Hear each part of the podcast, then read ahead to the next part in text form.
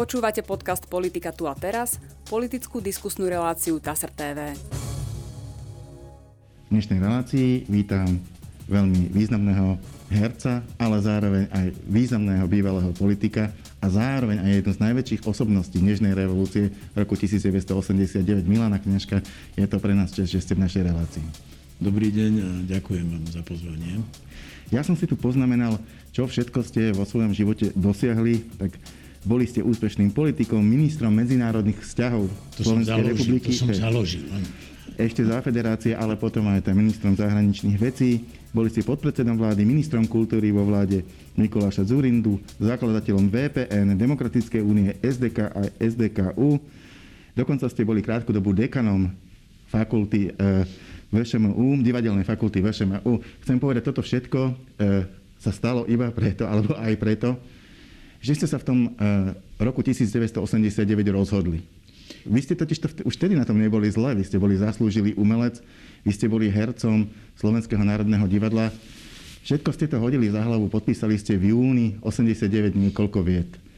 Mohlo to skončiť v horšom prípade aj väzením, v lepšom prípade koncom kariéry. Prečo ste to urobili? Čo vás tedy motivovalo? Ja sa vrátim k tomu výpočtu, lebo mi to nedá, aby som tak položartom ešte nedodal niektoré profesie, ktoré ste vynechali. Bol som baníkom, drevorubačom, javiskovým robotníkom. V roku 2017 som bol najlepším českým hercom, dostal som cenu Tálie a tohto roku som dostal cenu Európsky herec roka. No, Iste som nevymenoval všetko, mm. ale týmto by som skončil. No, viete, začalo to mm, vlastne už tým, keď som sa vrátil z Francúzska, tak som mm. prišiel s takým malým Francúzom, v hlave žil som tam dva roky. To bol 68. 70. 68. 70 mm. po okupácii. Mm.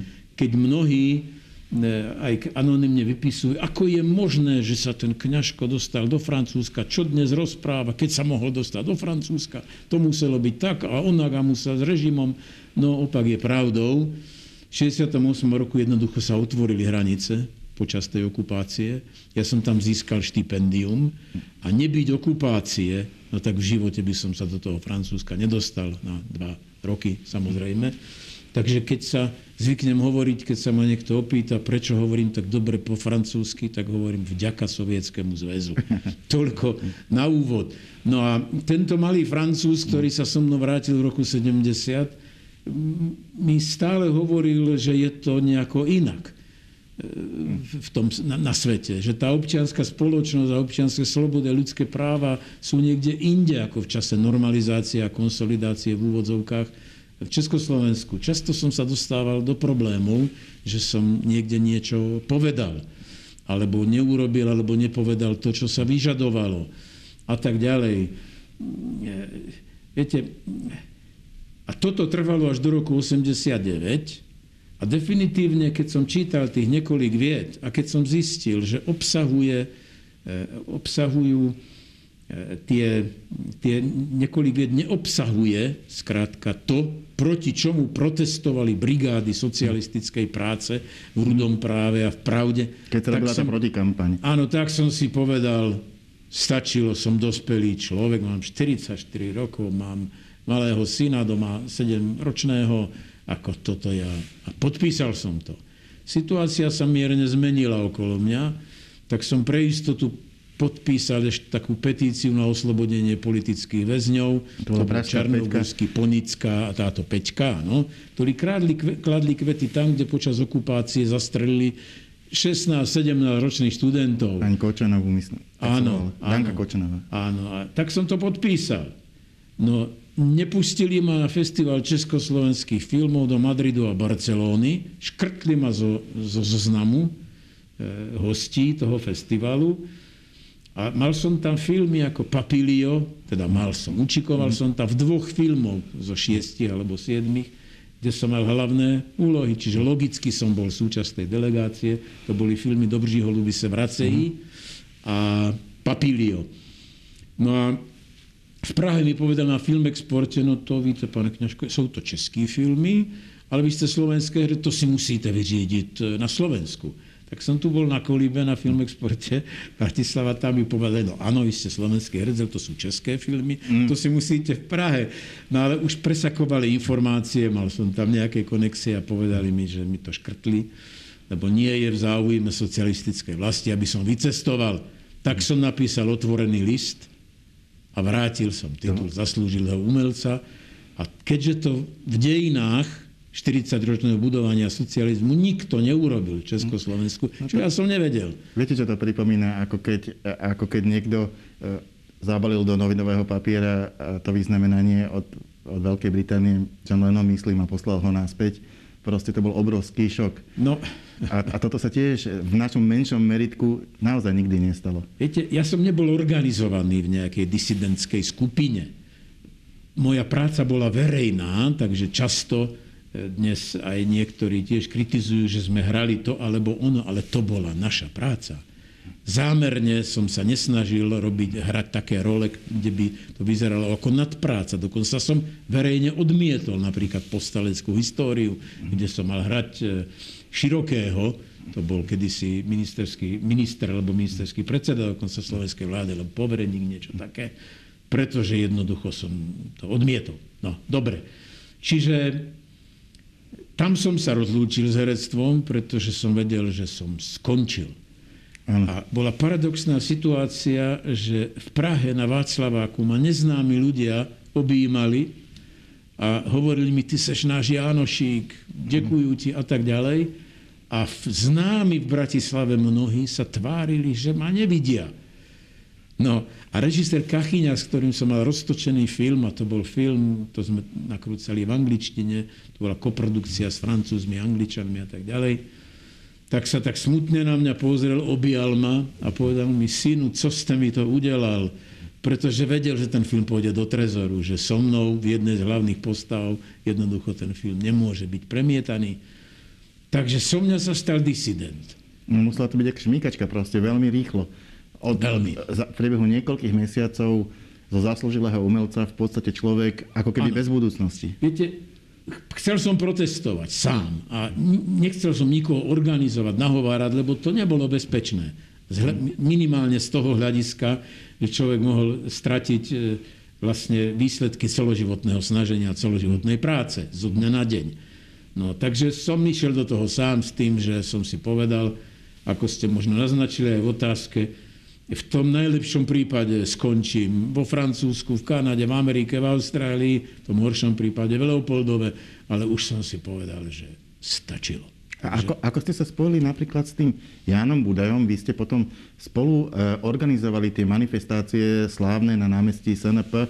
On bol z úplne iného súdka, on bol ekológ, bol súčasťou takej iniciatívy Bratislava na hlas, ktorá mimochodom bola bola veľmi negatívne hodnotená zo strany režimu, aj keď bola v princípe ekologická, to, to ne, nebolo orientované politicky, že padni režim. Bol, bola to proste kritika toho, ako sa tu pristupovalo k životnému prostrediu. Áno, to knihu som čítal, samozrejme, to myslím bol nejaký 88 rok, lebo 7, myslím, že 8. No a bola to, správne hovoríte o tom, že si ničíme budúcnosť tým, že si ničíme pílime si konár pod sebou, aby som to zjednodušil do jednej vety. No a keďže ja som poznal tú knihu, poznal som Jana Langoša roky a videl som, že sú, to, sú tu, čítal som tzv. bratislavské listy, alebo náhlas, niečo také ešte, viete, čo sa vydávalo, e, ako disidenti vydávali samizdat. tým, že to, samizdat, áno, roz, rozmnožovali to na tých kopírkach a tak. No a e, tak som vedel, že Jano Budaj existuje a že Jano Budaj formuluje veľmi dobré isté protesty voči, voči režimu, kde nastoluje konkrétne argumenty. Tak som sa s ním stretol a povedal som mu, toto je list, ktorý ja som napísal. Na to Jano Budaj sa usmiel a povedal, však, však ťa zabrú. Toto musíme inak napísať. No ale to gro, čo som napísal, to tam samozrejme zostal, len ten úvod bol taký kulantnejší. No a ohlásil som sa u ministra kultúry, Kojša vtedy, neprijal ma niekoľkonásobne. No tak som zobral mm, tie listiny, aj to vyznamenanie. A keďže na ministerstve kultúry ma poznala tá ochránka a tí policajti, tak sme sa len pozdravili, išiel som hore, až pred jeho pracovňu nebol tam.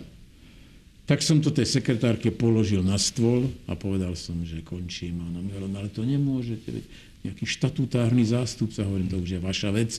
Napísal som otvorený list, prečo to robí. Áno, to je práve to, čo, na čo, kde mi pomohol Jano Budaj, aby som aby som to nenapísal takým spôsobom, že by som hneď, príliš urazil hneď, hneď skončil. a skončil hneď v base. Mimochodom naozaj, veď teraz sme sa rozprávali o tej praskej peťke, Jan Čarnogulský, Miroslav Kusy, oni ano. fyzicky boli, e, boli vo vezení. Dokonca jedného za menší stihli, priestupok, než je takýto otvorený protest. Jedného stihli už aj odsúdiť nepravoplatne, takže Takže asi bola opatrnosť aj na mieste. No, takže tam som sa stretol prvýkrát s Janom Budajom a potom ešte som mal z hodov okolností, viete, som bol v Prahe 18. novembra, to bolo deň po tom masakri vo Vodičkovej na národní tříde a videl som tú krv zaschnutú na chodníkov, zapálené sviečky a mali sme predstavenie, ktoré sa volalo Herecký koncert v Smetanovej síni obecního domu asi pre tisíc ľudí a prvé predstavenie bolo o štvrtej po obede. Takže ešte mám, nie len, že som prvý vrátil titul a jediné, ešte mám druhé prvenstvo, že som bol prvé predstavenie v Československu, ktoré bolo zrušené. Mm-hmm. A vstúpili sme do štrajku, aj preto, že začínalo o 16. hodine. A prišli za nami dvaja ľudia, to bol scenárista Křížan a herec Kratina, ktorí išli zo zasadania riaditeľov pražských divadiel, ktoré bolo o 14. a o 16. sa rozhodli, že divadla vstúpia do štrajku. Tak nám to prišli povedať. Sme pred to... začiatkom predstavenia? No nie, to už predstavenie bežalo. Aha. Oni prišli, asi 20 minút, pol hodinu, predstavenie už bežalo. Tak sme si povedali, no čo, bol tam Viktor Price napríklad, niektorý možno aj vynechám, bol tam Kačer, Romančík, Elo zo Slovenska. A prednášali sme také monológy, to sa robilo raz do roka, tzv. herecký koncert. Kolážová, tam bola Štepánková. A e, tak sme si povedali, ešte necháme pána Lukavského, nech povie monológ svojho Hamleta. Ja som ešte nebol na scéne napríklad. A spísali sme takú, takú, také prehlásenie, že odsudzujeme násilie, žiadame vyšetrenie a tak ďalej a vstupujeme do štrajku. Jak dokončil pán Lukavský, tak sme išli na scénu, všetci sme vystúpili. Už, ne, už si nepamätám, kto prečítal, možno Price prečítal to prehlásenie. A teraz nastalo hrobové ticho. A potom výbuch emócií, aký som to vtedy nezažil. Viete, že ľudia plakali, kričali, tlieskali, pretože štrajk za 40 rokov to bolo len v západnej tlači. Áno, Niečo také neexistovalo za socializmu a my sme vstúpili do štrajku. Ľudia tomu neverili až do tej miery, že keď sme pomedzi nich odchádzali, oni stále ako si nechceli odísť a chceli diskutovať, tak sa nás dotýkali, hm. že či, či je to pravda, či sme ozajstní, či sa im nesníva. Hm. Takže to bolo prvé zrušené predstavenie a keď som pri tých prvenstvách, tak ešte som prvý vo verejnom vysielaní teda live, naživo, televízie 24. novembra povedal, že žiadame zrušiť článok 4 mm. zakotvení komunistickej strany ako vedúcej sily osobnosti. E, Takže tieto tri prvenstva mám. E, to som sa presne chcel opýtať. Tie prvé, úplne prvé demonstrácie, lebo tak e, časom to no. bolo masové, obrovské, ale na tej prvej bolo pár tisíc ľudí iba. I 17, 18. som bol v Prahe, ako som hovoril. V ten večer sme ešte zrušili nejaké rokové koncerty tam na Letnej, potom sme e, sa rušili predstavenia jedno za druhým, vrátanie činoherného klubu. Ja som volal do divadla, do Národného divadla s Jožom Vajdom a hovorím, zrušte predstavenie. Hovorím, to nie, to predsa je vylúčené, aby sme nehrali, nie? Tak som vysvetlil, o čo ide, ale neboli mobily, neboli maily. Viete, takže tá komunikácia bola na dnešné pomery až nepredstaviteľná. Tak on povedal, no tak ja sa opýtam sa s kolegom. A hovorím, dobre, zavolám ti za 15 minút. To bolo tak okolo pol siedmej. Zavolal som mu o 3 na 7, hovorím, tak čo? Vieš čo, všetci hovoria, že kňažko sa zbláznil. A taká bola situácia. Mm. Tak som hovoril, vieš čo, Jožo, nehraj ty. Prosím ťa, ako kamaráta, nehraj. Ja to nemôžem urobiť. Nemôžem. Tak vtedy sa v Bratislave hralo. Nikomu to nezazlievam. To hovorím len kvôli faktografickým údajom, aby sa dokreslila tá atmosféra, ktorá existovala. nehrať predstavenie, to bolo niečo nemysliteľné. No však aj, aj v tom Práskom divadle no. tomu ľudia nechceli veriť. Čo mali potom ľudia v Bratislave, Presne. ktorí zase nevedeli vtedy veľmi presne, čo sa udialo no. toho 17. No ešte len dokončím no. to. Viete, že som sa po mnohých divadlách, v realistickom divadle stretol okolo pol jednej noci s Václavom Havlom, ktorého som poznal už od roku 72, kedy som sa s ním zoznámil. A on mi ešte hovoril, Milane, připravuje se teď takový meeting, víš, na 10. prosinca, na 10. decembra, teda, aby som hovoril po slovensky, a očakávame na námestie Palackého, že tam možno príde až 40 tisíc ľudí, mm-hmm. takže priprav si nejaký preslov k ním. Ty musíš prehovoriť a tak ďalej. No to Václav Havel netušil 18. novembra, čo bude 10. decembra a že medzi tým na letnej bude 700 tisíc no. ľudí alebo 3 čtvrte milióna. No takže taká bola situácia. Ráno nad ránom v noci som sa vlastne vrátil domov, obvolal som pár kamarátov, Labudu, Hubu, stretli sme sa u mňa, u Martina Hubu a večer sme išli do Umelky, to bolo 19. A tam už bolo niekoľko sto ľudí a to boli výtvarníci, ale aj filozofi, umelci, e, e, eko, Myslím, pán, pán aktivisti, áno, Budaj tam bol, tam asi... Cipár tam bol, samozrejme. No. Veľa ľudí, nechcem ich mm. tu spomínať, na niekoho by som určite, určite zabudol, no ale bol, bolo to trošku chaotické, niekoľko sto ľudí, tak každý niečo povedal, kto mm. chcel. Mm. A Odohrávalo sa to tak, že vyskočil na stôl a začal hovoriť. Áno, ja som ten a ten, chcem povedať to a to. A teraz niektorí vypískali, prerušili a niekto, niekoho nechali dohovoriť.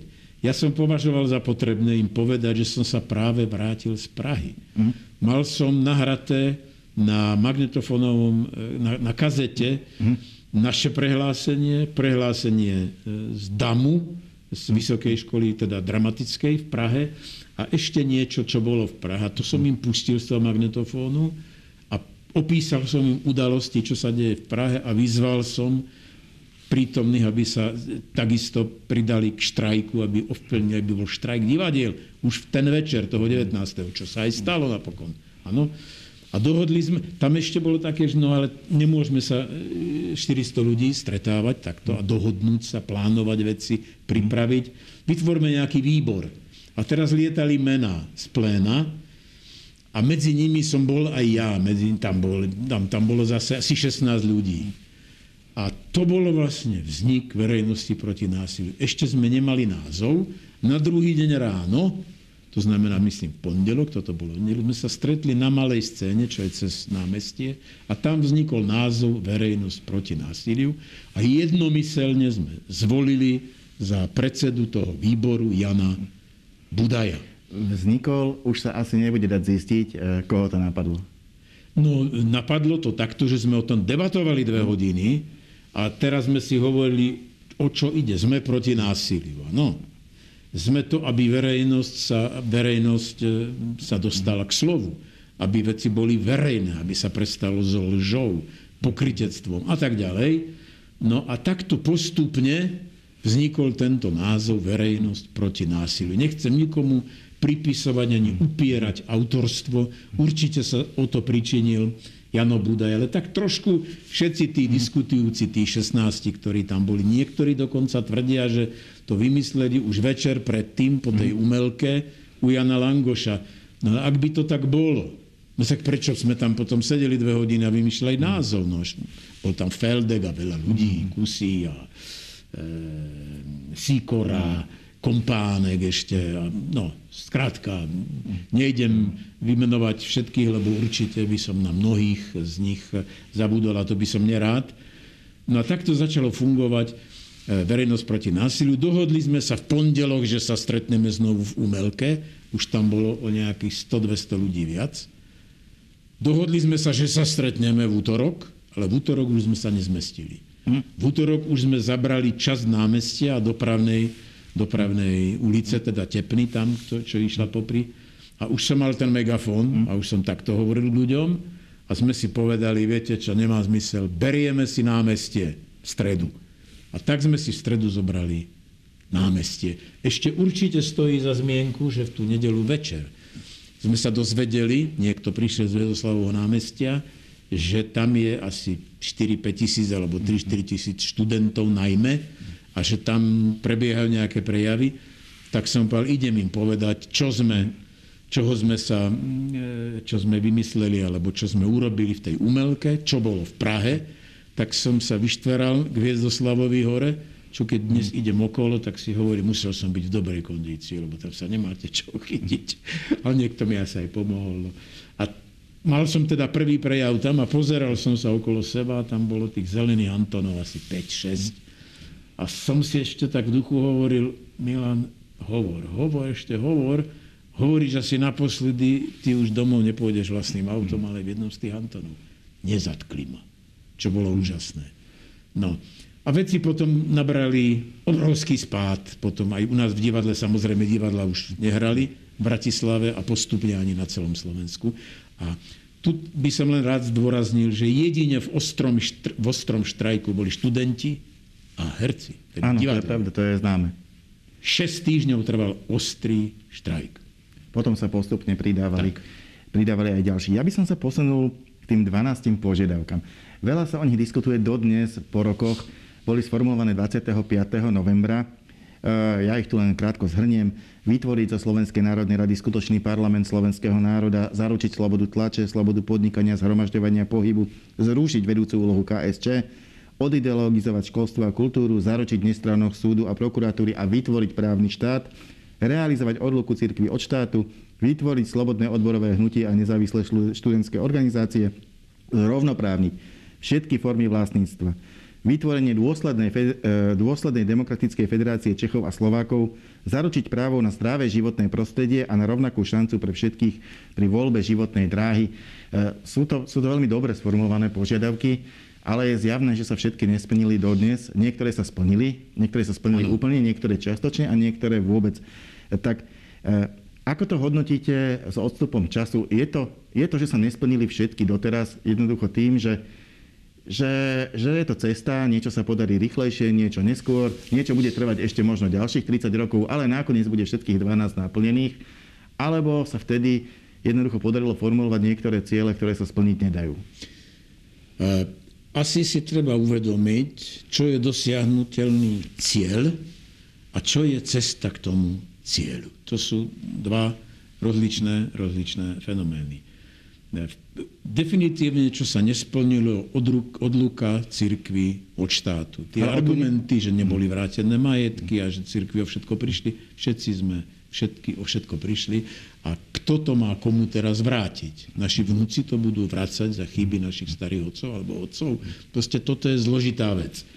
Ale myslím si, že treba položiť na stôl veľmi otvorene všetky argumenty pre a proti, aby bola odluka cirkvi od štátu. Jednak je to, eh, jednak je to mm, priama demokracia, ktorá by mala mať prednosť pred všetkým ostatným a vytvára to nezávislosť cirkvy a nezávislosť štátu, čo je veľmi, veľmi dôležité. Vieme, že v nedávnej minulosti bola církev alebo časť církevných eh, funkcionárov alebo eh, osobností zneužívaná politicky. Stále. A to, by, to tu nemá miesto. Myslíte si, no. že to môže byť spôsobené aj tým, že, že sa uspokojila aj tá církev s tým, že dostáva tú podporu od štátu a na druhej strane zase štát, keď už raz platí niečo, e, tak môže vytvárať aspoň taký nepriamy tlak, že Pozrite podporte, sa, alebo štát sa nikdy niečo? nezbaví istej previazanosti s církvou, pretože nevyhnutne, a to vždy, bude prispievať na to, čo církev robí pre štát. Mm. Áno, a církev pre štát nepochybne robí mnohé charitatívne projekty, vrátanie, liečenia a tak ďalej. Potom je tu školstvo, samozrejme, a e, celá táto duchovná oblasť, ale treba to rozlíšiť. Treba si urobiť jasno v tom, že nie štatistický úrad bude určovať, kto je prívržencom ktorej cirkvi, ale tí ľudia, ktorí aktívne budú žiť ako kresťania, čo budú dokumentovať tým, že budú chodiť aspoň raz týždenne do kostola, čo je prirodzené, do tej svojej príslušnej cirkvi, a že svoj, zo svojich daní budú mať možnosť prispievať z povinných daní. Ano? nejaké percento, to sú tzv. tie asignované dane, a môžu si vybrať, či to bude charita, či to bude kultúra, či to bude šport, či to bude církev. Mhm. Na každom z nich. A takto sa vytvorí autentický vzťah medzi pastierom a ich ovečkami. V tom najlepšom slova zmysle teraz hovorím. To znamená medzi církvou a členmi, ľuďmi, ktorí žijú ako kresťania. To je veľmi dôležité a odstráni sa veľká časť pretvárky a falše zo zájomného vzťahu a vôbec verejného života. Takže ja si myslím, že to je cesta, mm, najvyšší čas o tom seriózne diskutovať. Už sa diskutuje pridlho a argumenty, ktoré mm, sa používajú často, nie sú, e, nie sú pravdivé, nie sú oprávnené a nevyhneme sa tejto diskusii a čím skôr sa vyrieši, tým je väčšia šanca, že tento vzťah sa zlepší a samotná církev a církevní predstaviteľe nadobudnú väčšiu dôveru vo vzťahu e, k verejnosti. A to je veľmi dôležité, pretože e, táto kríza dôvery je tu viditeľná. Áno, ja nechcem zachádzať do, do podrobností. Teraz právny štát. Áno, na právny štát som sa chcel opýtať, lebo je tu rozdiel. Pri odluke cirkvi od štátu vidíme, že toto je evidentne nenaplnená požiadavka, vtedy bola formulovaná, dodnes sa nenaplnila, ani nie, nie je na to taký tlak možno. E, ale právny štát je požiadavka, o ktorej ano. sa hovorí, že sa naplnila, e, že, že na Slovensku bol vybudovaný právny štát. A pravda je, že z hľadiska legislatívy bol. Ale a máme tu jedno veľké ale. Máme Z hľadiska legislatívy Československá socialistická republika mala štyri politické strany a slobodné voľby. A bola to lož. My sme nie, že nemali právny štát ešte prednedávnom, ale unesený štát. Ale ako si sa o tom takmer prestalo hovoriť a tvárime sa, že únoscovia štátu sú dnes štandardní politici. Čo je ďalšia lož? Jedno je jasné, že bola sprivatizovaná polícia, sprivatizovaná kontrola, deformované a sprivatizované súdy, áno, tak o akom práv, o prokuratúre nehovorím, áno, keď prokurátor bol na čele e, e, zločineckej organizácie, ktorá e, vydierala a zneužívala krutým spôsobom svoje postavenie a nebol sám. A ostatní mlčali. Aký právny štát? Hrubá deformácia právneho štátu. A keď my dnes hovoríme o tom, že únos človeka je teroristický čin, čo je potom únos štátu? Tak hadám sa tak treba správať. No a kde je z toho cesta? E, no pretože... Cesta je tak, že znovu získajú nezávislosť, ale ľudia, ktorí budú mať odborné a morálne kritéria na to, aby vykonávali to, pre spoločnosť, čím boli poverení z ústavy a zo zákona. Viete? A to, to nie je. To stále nie je. Kočnerové opičky stále vyčíňajú na súdoch, čo môžeme pozorovať takmer denne. Na ústavnom súde istá pani Baricová je ústavná sudkynia, ochrankyňa Bašternáka. Podpis je pod rozhodnutím Senátu Najvyššieho súdu, že Bašternáková vila je v súlade so zákonom. Ako potom môže človek dôverovať súdom? Ja už som zverejnil niektoré mená, konkrétne aj ju. A nič sa nedeje, neviem, čo mám preto urobiť, zverejním ďalšie mená, pretože som s Bašternákom prehral všetky súdy, okrem jedného. Našla sa jedna čestná osobnosť, ktorá sa postavila pravde a spravodlivosti priamo. To ostatné bol jasný servis a Kočner vopred mi vysielal signály, kam sa snažíte. Však to je, to je dohodnuté, nemáte šancu. Čiže sú to, ja ich volám Kočnerové opičky, pretože tak on nazval tú svoju, ktorá bola vo vezení a ktoré bolo všeličo dokázané, to nechcem zachádzať do, no, do tak, podrobností. Fakt je, že aj samotný Kočner je v tejto chvíli vo väzbe. Prebiehajú s ním súdy a uvidíme teda, ako to definitívne právoplatne dopadne. E, ja, ja tu mám ešte jednu požiadavku, ona bola predposledná, neviem prečo predposledná, keď je veľmi dôležitá, a to je požiadavka práva na životné prostredie. Stala sa zaujímavá vec. Jeden z ľudí, ktorý ju vtedy pred tými 30 rokmi formuloval, Jan Budaj, je dnes ministrom životného prostredia. Jednoducho, mnohí z tých ľudí postupne, keď videli, aká je komplikovaná tá reálna politika, aké je to ťažké, na to rezignovali, vrátili sa proste do nejakých iných sektorov, ale on sa naozaj o tú politiku snažil a dneska má možnosť realizovať to, čo vtedy napísal. Ako hodnotíte po dvoch rokoch toto jeho snaženie v praxi? Na jednej strane to vnímam ako logické pokračovanie istej revolúcie v Janovom prípade. Na druhej strane je výsostne kompetentný na to, aby sa vyjadroval k týmto e, problémom, pretože to urobil aj za totality a to bol, na to si vyžadovalo veľkú odvahu, aj znalosť vecí. A poďalšie, najvyšší čas. Je neuveriteľné, akým spôsobom sme to najdôležitejšie, a to je planéta, na ktorej žijeme, to je krajina, v ktorej žijeme, zanedbali. Keď vidíme všetky tie E, životu nebezpečné skládky, všetky tie zanedbané, zanedbané e, lokality v našej krajine, keď si vezmete len rieku Hron, no ako je to možné, že z rieky Hron, to je dokonca symbol istým spôsobom Slovenska, je dnes kanál. To je neodpustiteľné, že akási mafia tzv. E, malých priehrad, e, pretože ani jedna z nich nesplňa naozaj podmienky, aby tam vôbec bola postavená, vyrába naďalej kanál z tejto rieky, pretože voda sa zastaví samozrejme, ryby nefungujú, je z toho močiar, niekto si napakuje vrecka, my doplácame tú elektrínu, ktorá je podstatne drahšia, je to proste mafia.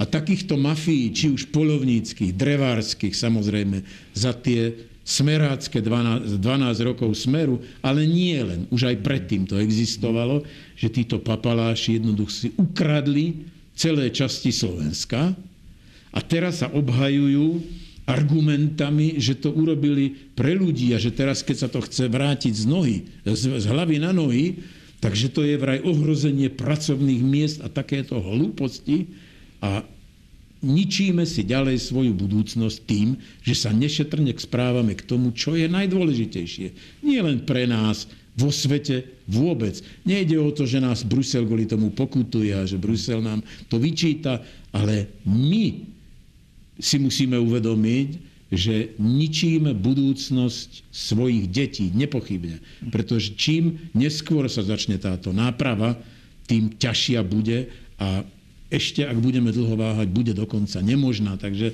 veľmi držím palce Janovi Budajovi, aby po tej nečinnosti tých doterajších ministrov životného prostredia, ktorí boli, ochraňovali životné prostredie len v názve, ale nie v skutočnosti, pretože toto všetko, čo sa tu odohralo za, za tých 30 rokov len a ešte aj za predchádzajúceho režimu, to je neodpustiteľné a je to ťažká cesta, po ktorej vykročil, ale ja si myslím, že jediná možná a je to jediná cesta do budúcnosti. Inak sa do minulosti sa hádam nechceme vrátiť, to ani nie je možné. Tá už bola. Moja posledná otázka je vlastne už po 30 rokoch, už sme ju načali s Jánom Budajom a to je, nakoľko môže táto vláda, aktuálna terajšia vláda pod vedením Eduarda Hegera, pomôcť a posunúť niektoré z tých 12 požiadaviek, ktoré ešte nie sú dotiahnuté, do, do nejakého lepšieho stavu. Vieme, že bojuje jednak s problémami s pandémiou, ale aj s problémami vo vnútri vládnej koalície, kde veľmi často nie je zhoda. Bojuje aj s klesajúcou dôverou verejnej mienky. Je veľmi ťažké napríklad robiť reformy, keď už sa vás ľudia de facto no. boja. Majú ešte šancu, majú ešte dva roky volebného obdobia v tejto situácii urobiť krok dopredu? Či majú šancu, začnem tým je to jediná šanca. Nie je mysliteľné, aby sa vrátili títo luhári, dobrodruhovia a v podstate teroristi a ich spolupáchatelia, ktorí uniesli štát, aby sa vrátili späť do svojich funkcií. To je nemysliteľné. Nejdem ich tu menovať, aby som nebol príliš osobný. Čo je to stabilita? Skúsme sa zamyslieť, že sme tu mali stabilitu 40 rokov. Čo nám priniesla? Bola tu 12 rokov stabilita smeru. Čo nám priniesla? Ak stabilita spočíva v tom, že sa dohodneme, kto čo ukradne, kto čo zaberie, kto kde bude mať vplyv a tie ostatné veci sa budeme tváriť, že existujú, alebo sa tváriť, že neexistujú. a osedláme si všetky nezávislé organizácie, si sprivatizujeme. To je stabilita? To, že sa hádajú a verejne nie je pekné, nepôsobí to dobre na verejnosť. Ale na druhej strane ľudia si ich zvolili. Takýchto chceli, týchto, ktorí tam sú, ktorí majú väčšinu, chceli. A najdôležitejšie zo všetkého je, že naprávajú spravodlivosť. Ak nebude spravodlivosť, nebude štát. Čokoľvek môže chýbať, nebude to pekné, môže to byť kruté, ale nebude štát, ak nebude spravodlivosť. Toto je téza, ktorú treba trikrát, trikrát počiarknúť.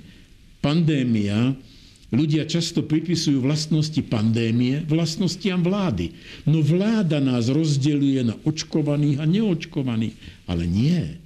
Veď my sme rozdelená spoločnosť. My sme vysokí, malí, tuční, chudí, starí, mladí, bohatí, chudobní. Za niektoré rozdelenia nemôžeme, ale za niektoré rozdelenia časť viny možno nesieme sami. A my sa, každý sa musí rozhodnúť, či sa chce zaočkovať, alebo či sa nechce zaočkovať. Ale je tu ešte jedno slovo, na ktoré sme zabudli, a to je zodpovednosť. A zodpovednosť si musí každý niesť sám. A dôsledky toho, keď sa nedám zaočkovať, no tak sa musím testovať. Ak nechcem nakaziť iných, pretože pandémia, my sme v stave vojny. My, to je vojnový stav. My voči pandémii, tak nehovorme, netárajme tu o ľudských právach, že musíme nosiť rúška, alebo že sa musíme testovať a ja sa nedám očkovať. Nech sa páči, zaplať si testy. A tak sa to už deje v iných civilizovaných krajinách. Ešte sa možno sa vrátim, prepáčte, k tým 12 bodom, pretože tam je písané, myslím, dôsledná demokratická federácia a tak ďalej. Áno, áno. Na tomto sa rozbilo VPN. Pretože sme boli my, ktorí sme chceli, aby sa uskutočnila autentická federácia. A potom tam bola časť VPN a časť vedenia VPN, ktorí chceli slúžiť tej pseudofederácii, pretože také boli dohody s tzv. pseudopolitikmi z Prahy. Tam sa rozišla VPN. Nebolo to, že Mečiar. Bolo to proslovenské alebo tzv. Pro, post, e, pseudofederálne. To je veľmi dôležité povedať a preto prišlo k rozdeleniu Československa, že my sme chceli naozaj tú demokratickú federáciu. Ja som chcel konkrétne, ja, ktorý som desiatky krát na tribúne povedal, chcem, aby Slovensko vstúpilo do Európy, no tak som chcel mať tú možnosť a naplniť to a tento naplnený sľub, teda naplniť tento sľub. Čiže keďže, sme sa, keďže naši priatelia za okrúhlým stolom neakceptovali tieto predstavy o demokratickej federácii, typu, ja neviem, Belgicko, aby som to zjednodušil, tak prišlo k rozdeleniu. Ale nebol to ak nepriateľstva a vytvorila sa báza pre tie najlepšie vzťahy, aké kedy medzi Slovenskom a Českom existovali. A to som považoval za potrebné ešte povedať v rámci tých 12 bodov. Hm? Ďakujem pekne. To bola taká bodka za našou dnešnou reláciou. To bola posledná otázka, posledná odpoveď pána Milana Kňažka. Ďakujem vám za účasť dnešnej relácii. Ďakujem aj ja, prajem všetko dobré. A my sa stretneme v politike tu a teraz opäť na budúci týždeň. Dovidenia.